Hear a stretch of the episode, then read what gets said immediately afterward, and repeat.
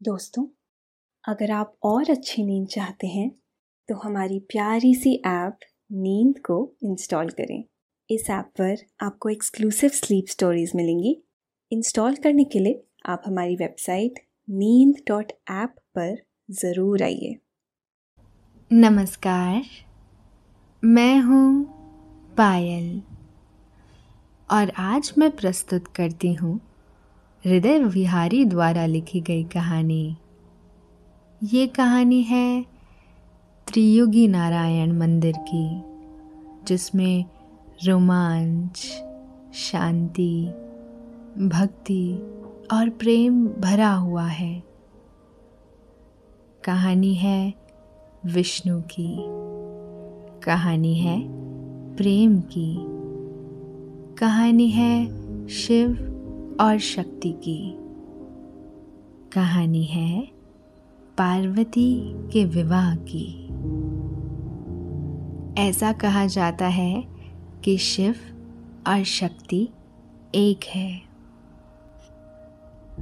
शिव के अस्तित्व का अर्धनरेश्वर रूप इसी बात को सिद्ध करता आया हुआ है। शिव का विवाह देवी पार्वती से होना एक ऐसा महत्वपूर्ण प्रसंग है, जिसे भारतीय ग्रंथों और पुराणों में भरपूर स्थान मिला है। उत्तराखंड को देवभूमि कहा जाता है। हिंदू धर्म के कई महत्वपूर्ण मंदिर इसी राज्य में स्थित हैं। यहाँ केदार क्षेत्र है बद्री नारायण क्षेत्र है, गंगा का उद्गम भी है और यमुना का उद्गम भी है। यहाँ देवी के महत्वपूर्ण मंदिर हैं और सबसे महत्वपूर्ण यहाँ के खूबसूरत दृश्य हैं। खूबसूरत झरने और बर्फ़ से ढकी हुई पर्वतों की चोटियाँ और कल कल बहती हुई सुंदर साफ़ नदियाँ। प्रकृति ने उत्तराखंड को भर भर के सौंदर्य दिया है।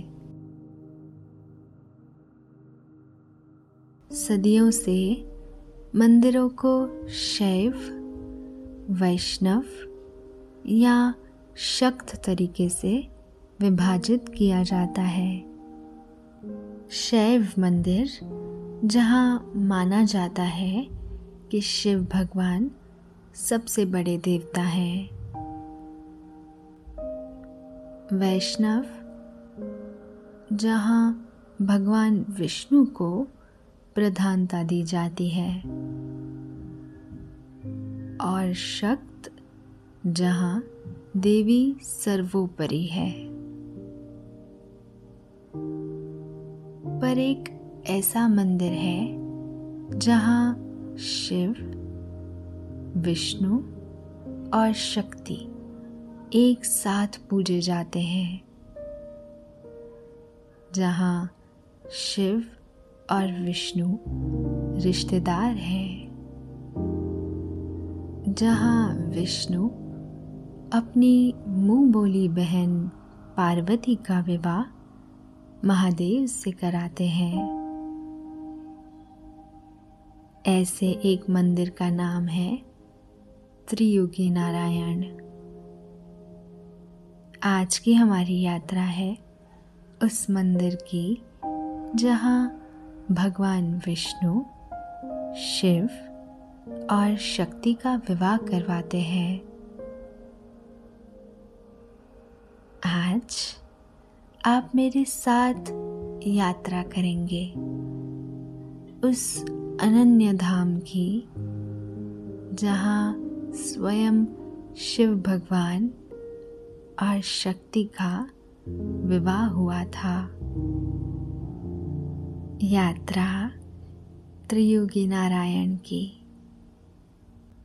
लेकिन हम अपनी यात्रा को शुरू करें उससे पहले आप अपने आसपास की सारी लाइट्स ऑफ़ करके आराम से लेट जाएँ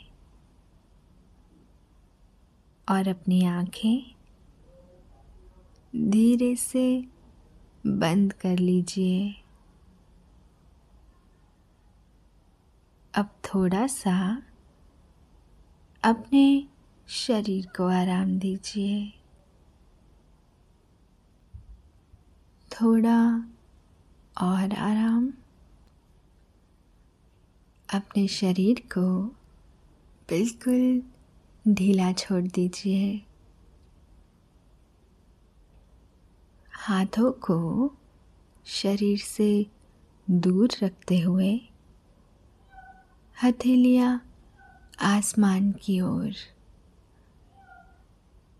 पैर भी आपस में नहीं, सते हुए हैं। एक दूसरे से दूर दूर आराम से। कोई टेंशन नहीं। कोई तनाव नहीं। अपने दिमाग में चल रहे सभी विचारों को, चिंताओं को त्याग दे। एक शांति सी महसूस करें। महसूस करें कि एक शांति आपके अंदर प्रवेश कर रही है। गहरी सांस ले। और सभी नेगेटिव और पॉजिटिव विचारों को धीरे धीरे निकाल दें। अब अपनी सांसों पर ध्यान लगाएँ। इसको धीमे या तेज नहीं करना है, बस ध्यान देना है। कि कैसे? वो आपके नाक और गले में होते हुए फेफड़ों में जा रही है। और आपके फेफड़े फूल रहे हैं। और कैसे वो आपके फेफड़ों से वापस गले और नाक के माध्यम से वापस निकल रही है। और आपके फेफड़े थोड़े सिकुड़ रहे हैं। मन शांत एकदम शांत होता जा रहा है। आप अच्छा महसूस कर रहे हैं। खुद को काफ़ी हल्का फील कर रहे हैं। सभी तरफ़ शांति है। सुकून है। खामोशी है।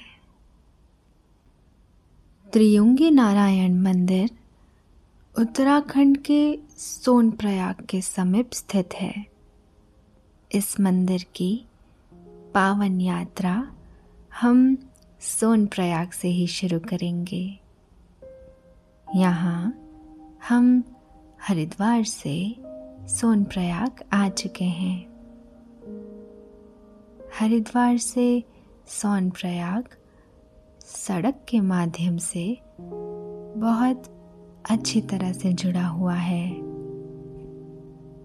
खूबसूरत झरनों से संपन्न सोन प्रयाग भी कुछ कम सुंदर नहीं है। सोन प्रयाग मंदाकिनी नदी के तट पर स्थित एक बहुत शांत सा गाँव है।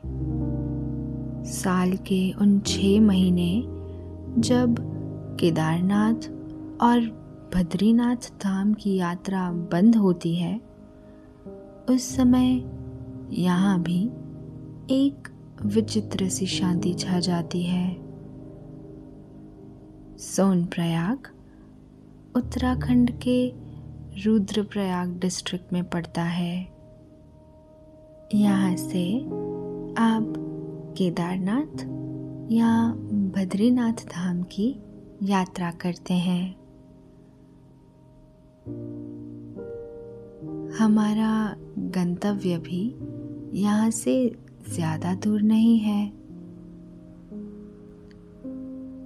त्रियुंगी नारायण, जो देखने में कुछ कुछ केदारनाथ मंदिर जैसा ही लगता है।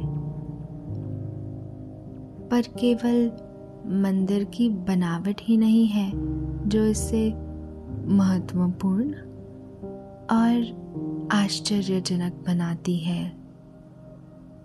यहाँ का हवन कुंड हवन कुंड में एक अग्नि, जो हज़ारों सालों के समय से निरंतर जलती आ रही है। हवन कुंड मंदिर के गर्भगृह के बिल्कुल सामने है। हवन कुंड जैसे विवाह वेदी पर बनाया जाता है। आखिर ये कैसा हवन कुंड है? और किसका विवाह हुआ था यहाँ? और कैसे ये अग्नि आज भी हज़ारों सालों से यूँ ही अनवरत प्रज्वलित है? हमारी गार्ड उन खूबसूरत वादियों से गुजरती हुई चली जा रही है। सोनप्रयाग से महज सात किलोमीटर ही तो है।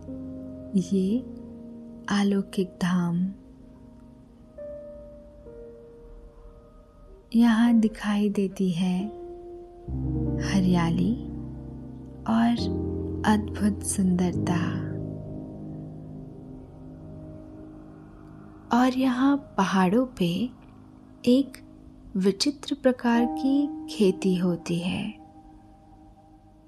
जिसे सीढ़ीधर खेती या स्टेप फ़ार्मिंग भी कहा जाता है।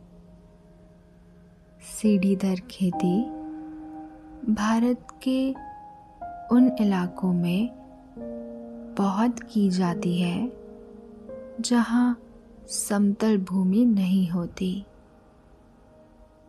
जहाँ पानी की निर्भरता बरसती नदियों से ही होती है, या फिर बारिश से। वहाँ जल संरक्षण करना मुश्किल है।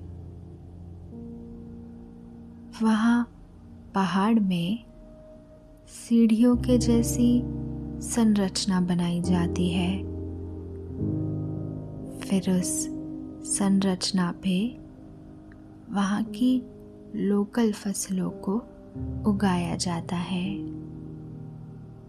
ताकि जीवन यापन के लिए मैदानों पे ज़्यादा निर्भर ना होना पड़े। चारों तरफ़ मनोहर सीढ़ी नुमा खेती आँखों को सुख दे रही है, तभी दिखाई देता है मंदिर का कलश। और कलश के पास ही दिख जाती है एक भागवा रंग की ध्वज। जैसे जैसे हम मंदिर के नज़दीक जा रहे हैं, मंदिर की छवि कुछ कुछ केदारनाथ जैसी प्रतीत होती है। मंदिर की बनावट को देखकर सहज ही इसके बहुत प्राचीन होने का अंदाज़ा लगाया जा सकता है। यहाँ बहुत ज़्यादा पर्यटक और श्रद्धालु आते प्रतीत नहीं हो रहे हैं। बस कुछ खास दिनों में ही यहाँ भीड़ रहती होगी। त्रियुगी नारायण मंदिर बड़े बड़े पहाड़ों को आपस में जोड़कर बनाया गया मंदिर है। यहाँ किसी तरह की सीमेंट या चूने का प्रयोग मंदिर बनाने के लिए नहीं किया गया है। मंदिर की उस खूबसूरत लकड़ी से बने हुए नक्काशी युक्त चौकट को पार करके दिखता है एक विशाल यज्ञ कुंड यज्ञ कुंड जिसमें माना जाता है तीन युगों से अनवरत आग जल रही है। ये वही हवन कुंड माना जाता है। और वहाँ बैठे महंत से जब पूछा गया कि क्या महत्व है इस अग्नि का, और क्यों जलाई है ये अखंड धुनी महंत मुस्कुराते हैं और ऐसे बताते हैं जैसे उनकी घर की ही कहानी हो। उनकी ही बेटी की कहानी। कहानी शुरू होती है। पर्वतराज हिमावन के महल से। पूर्णिमा के चाँद सा श्वेत रंग लिए हुए महल के बीचों बीच भागती छः साल की गौरा से। गौरा ये हट छोड़ दो। आओ, आकर खाना खा लो। राजा हिमावन की पत्नी और गौरा की माँ हाथ में खाने की थाली लिए नन्ही सी गौरा के पीछे भाग रही थी। नन्ही गौरा के पैरों में बजती पायल शांत हो गई थी। वो अब महल के मंदिर में जाकर बैठ गई थी। उस छः साल की गौरा के चेहरे पे एक जिद थी। जिद कुछ पाने की। मैना देवी पास आती है और कहती है, गौरा हट मत करो, भोजन कर लो। नहीं, पहले बोलो, शिव से ही मेरा ब्याह करवाओगी। बोलो, शिव ही मेरे पति होंगे। ये कैसे जिद पकड़ कर बैठ गई हो गौरा? शिव औगढ़ है। शिव सन्यासी है। शिव भगवान है। वो संसारिक मोह माया से दूर सदा तपस्वी है। वो काम को जलाकर भस्म कर देने वाले शिव क्यों तुमसे विवाह करेंगे? माँ, मैंने शिव ही को वर माना है। उन्हीं से विवाह करूँगी। मैना देवी ने सोचा बाल हट है। थोड़ा डरा देती हूँ। भूल जाएगी ये जिद। गौरा, शिव से ब्याह के लिए बहुत तप करना होगा। वर्षों भूखा प्यासा रहना होगा। तो मैं तब करूँगी। गौरा की आँखों में चमक थी। चमक शिव को पाने की। मंदिर में रखी चंद्रेश्वर शिव की मूर्ति को देख गौरा बोली, ब्याह तो मैं शिव से ही करूँगी। वैसे नियति भी यही थी। पूर्व निर्धारित था शिव और पार्वती का विवाह। प्रजापति दक्ष का, वो अश्वामेघ यज्ञ, जब दक्ष सब देवताओं और देवियों को निमंत्रण देते हैं। पर अपनी ही बेटी और जमाई को नहीं बुलाते हैं। सती शिव की पहली पत्नी हट करके शिव के मना करने पर भी निकल पड़ती है। अपने पिता दक्ष के महल की ओर। ना ही कोई स्वागत होता है। और ना ही कोई सत्कार। अपने और शिव के लिए कोई स्थान ना देखकर सती घृणा और गुस्से से भर जाती है।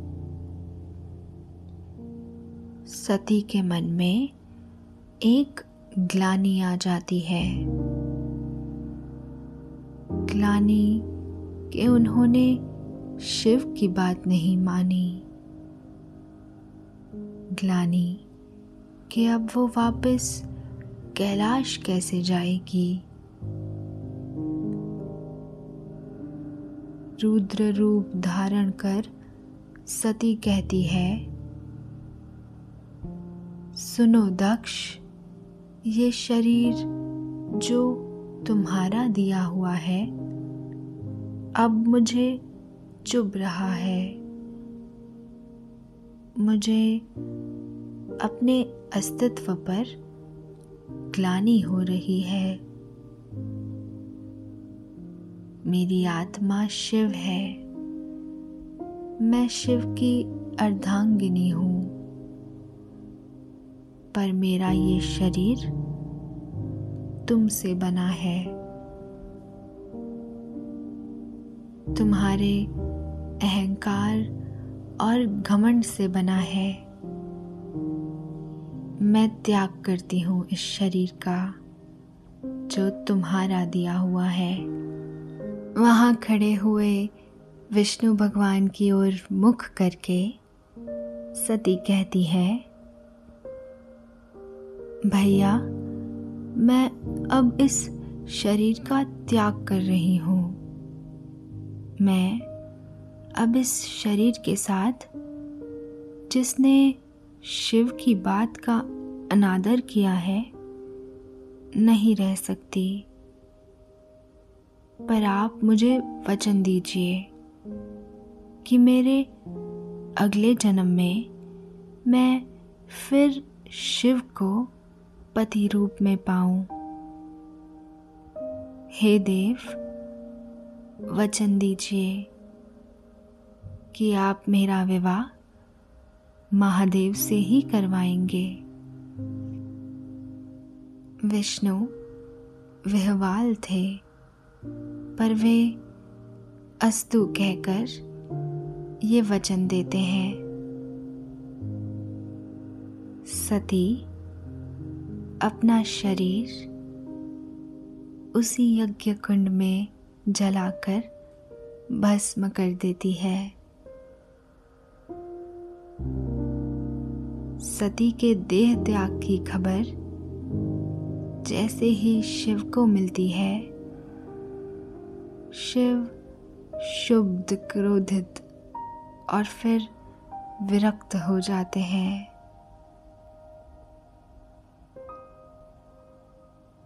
और जन्म लेती है। महाराज हिमावन की पुत्री पार्वती के रूप में। चाँद के समान गोरा रंग होने के कारण हेमावन और मैना देवी उसे गौरा के नाम से बुलाते हैं। बचपन से एक ही जिद ब्याह करूँगी तो केवल शिव से। ये जिद अब पार्वती के जीवन का उद्देश्य बन चुकी थी। एक बार जब नारद मुनि पर्वतराज हिमावन के महल आए, उन्होंने पार्वती के मन में बैठे विश्वास को और पक्का कर दिया। उन्होंने बताया, तरीका शिव को पाने का। तपस्या, घोर तपस्या। जैसे खुद शिव करते हैं, वैसी मोह माया से हटकर पार्वती अब शिव को पाने के लिए तपस्या कर रही थी। पर वहाँ सती के जाने के बाद शिव वैरागी हो चुके हैं। अब उन्हें संसार में वापस आने का कोई विचार नहीं है। पर सृष्टि के संचार के लिए शिव और शक्ति का दोबारा मिलना ज़रूरी है। शिव एक पात्र है। शक्ति ही उसमें जल भर सकती है। शक्ति ही शिव को पूर्ण कर सकती है। संसार प्रतीक्षा कर रहा है मिलन की। पर खुद भगवान शिव निर्मोही है, निरासक्त है। सभी देवता मिलकर विष्णु भगवान के पास जाते हैं, विनती करते हैं। शिव भगवान को विवाह के लिए, मनाने के लिए।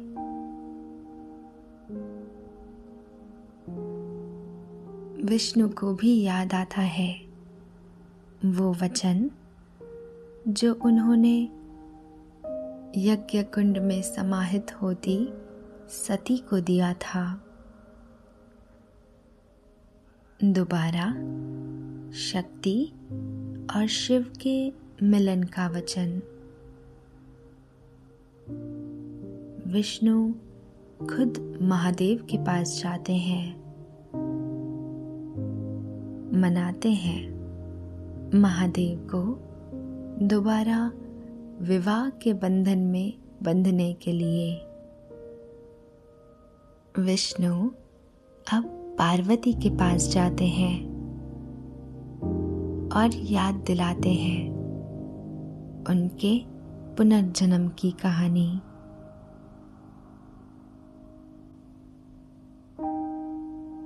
और वचन देते हैं। उनके भाई बनकर विवाह की सारी रस्में निभाने का महंत बताते हैं। ये वही मंदिर है। जहाँ शिव और पार्वती का विवाह हुआ है।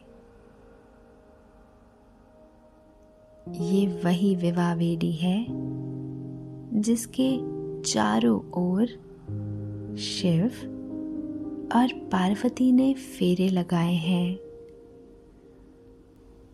ये वही स्थान है जहाँ विष्णु ने बड़े भाई के सारे फ़र्ज़ निभाए हैं। मंदिर का नाम त्रियुग नारायण। भगवान विष्णु का यहाँ तीन युग से होने को प्रदर्शित करता है। मंदिर के अंदर चार कुंड है। ब्रह्म कुंड विष्णु कुंड रुद्र कुंड और सरस्वती कुंड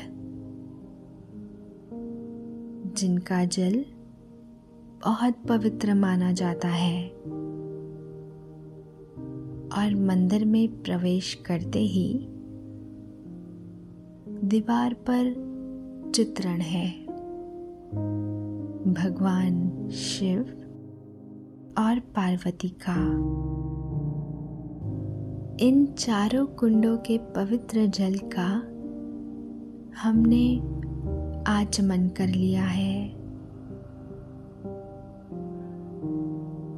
अब मंदिर की उस हवन वेड़ी में लकड़ी का एक टुकड़ा डालते हैं। महसूस करते हैं। वो समय जब इसी वेड़ी के चारों ओर सभी देवी देवता, शिव और पार्वती की सप्त सप्तपेढ़ी को देख रहे थे। हम महसूस करते हैं, कैसे पार्वती अपने विश्वास के साथ स्वयं शिव को पा लेती है। महंत हमें बताते हैं गर्भगृह के बारे में। बताते हैं कि यहाँ भगवान विष्णु की चतुर्भुज मूर्ति है। भगवान विष्णु यहाँ घराती के रूप में है।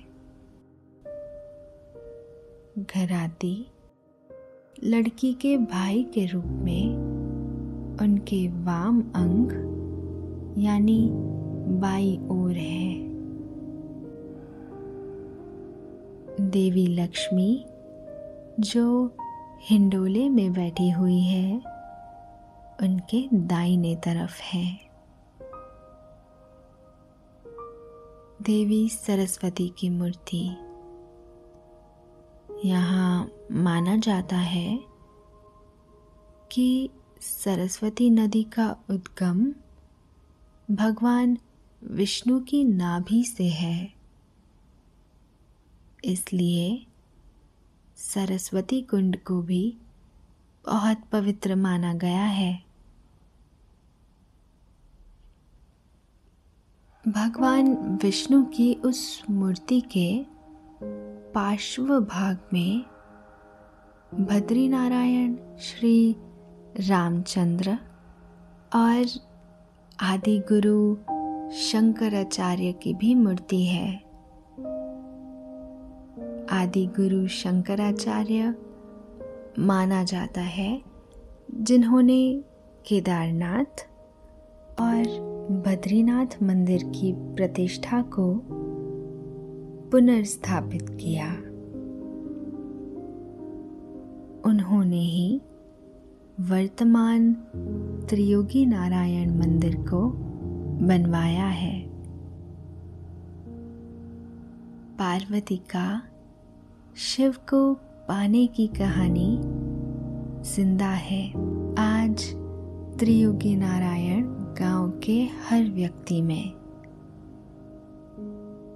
कहानी शिव को पति रूप में पाने की ज़िंदा है हर युवती और बालिका में। आज भी वो यज्ञ कुंड की जलती हुई अग्नि साक्षात्कार कराती है। शिव और पार्वती के विवाह की। सोन प्रयाग और रुद्रप्रयाग के लोक गीतों और रीति रिवाजों में आज भी ज़िंदा है शिव और पार्वती का विवाह। आज भी ज़िंदा है। भगवान विष्णु का उनके विवाह में साक्षी होना। यहाँ आज भी विवाह के बाद दंपति भगवान शिव शक्ति और विष्णु का आशीर्वाद लेने आते हैं। यहाँ नव दंपति प्रार्थना करता है। शिव और पार्वती जैसे एक जन्म जन्म के बंधन के आशीर्वाद को पाने की यहाँ कई दंपतियाँ उस पावन यज्ञ कुंड की परिक्रमा करके शादी भी करते हैं। ताकि अपने वैवाहिक जीवन में खुशहाली पा सकें। उस पवित्र यज्ञ की राख तिलक की तरह लगाना, वो भी बहुत शुभ माना जाता है। उस अद्भुत मनोरम और विस्मयकारी मंदिर के दर्शन के बाद अब हम वापस आ रहे हैं सोन प्रयाग की ओर। उन्हीं खूबसूरत वादियों से। उन्हीं मनोरम पर्वतों से होते हुए, खूब सारी यादों के साथ यहाँ खत्म होती है हमारी आज की कहानी। आशा है आप सबको आज की यात्रा बहुत पसंद आई होगी। पर अब समय हो गया है। आप सभी के सोने का। निद्रा देवी आपकी तरफ़ आ रही है। आपकी पलकें धीरे धीरे भारी हो रही है। निद्रा देवी अपने मुँह पाश में बाँध रही है। उन्हें स्वीकारें। सांसों पर ध्यान दें। और शरीर को ढीला छोड़ें। ढीला छोड़ दीजिए उस सभी तनाव को जो आपको घेरे हुए हैं। अब आप धीरे धीरे नींद की ओर बढ़ते जा रहे हैं। और नींद आपको अपनी आगोश में समाती जा रही है। समाती जा रही है। शुभ रात्रि।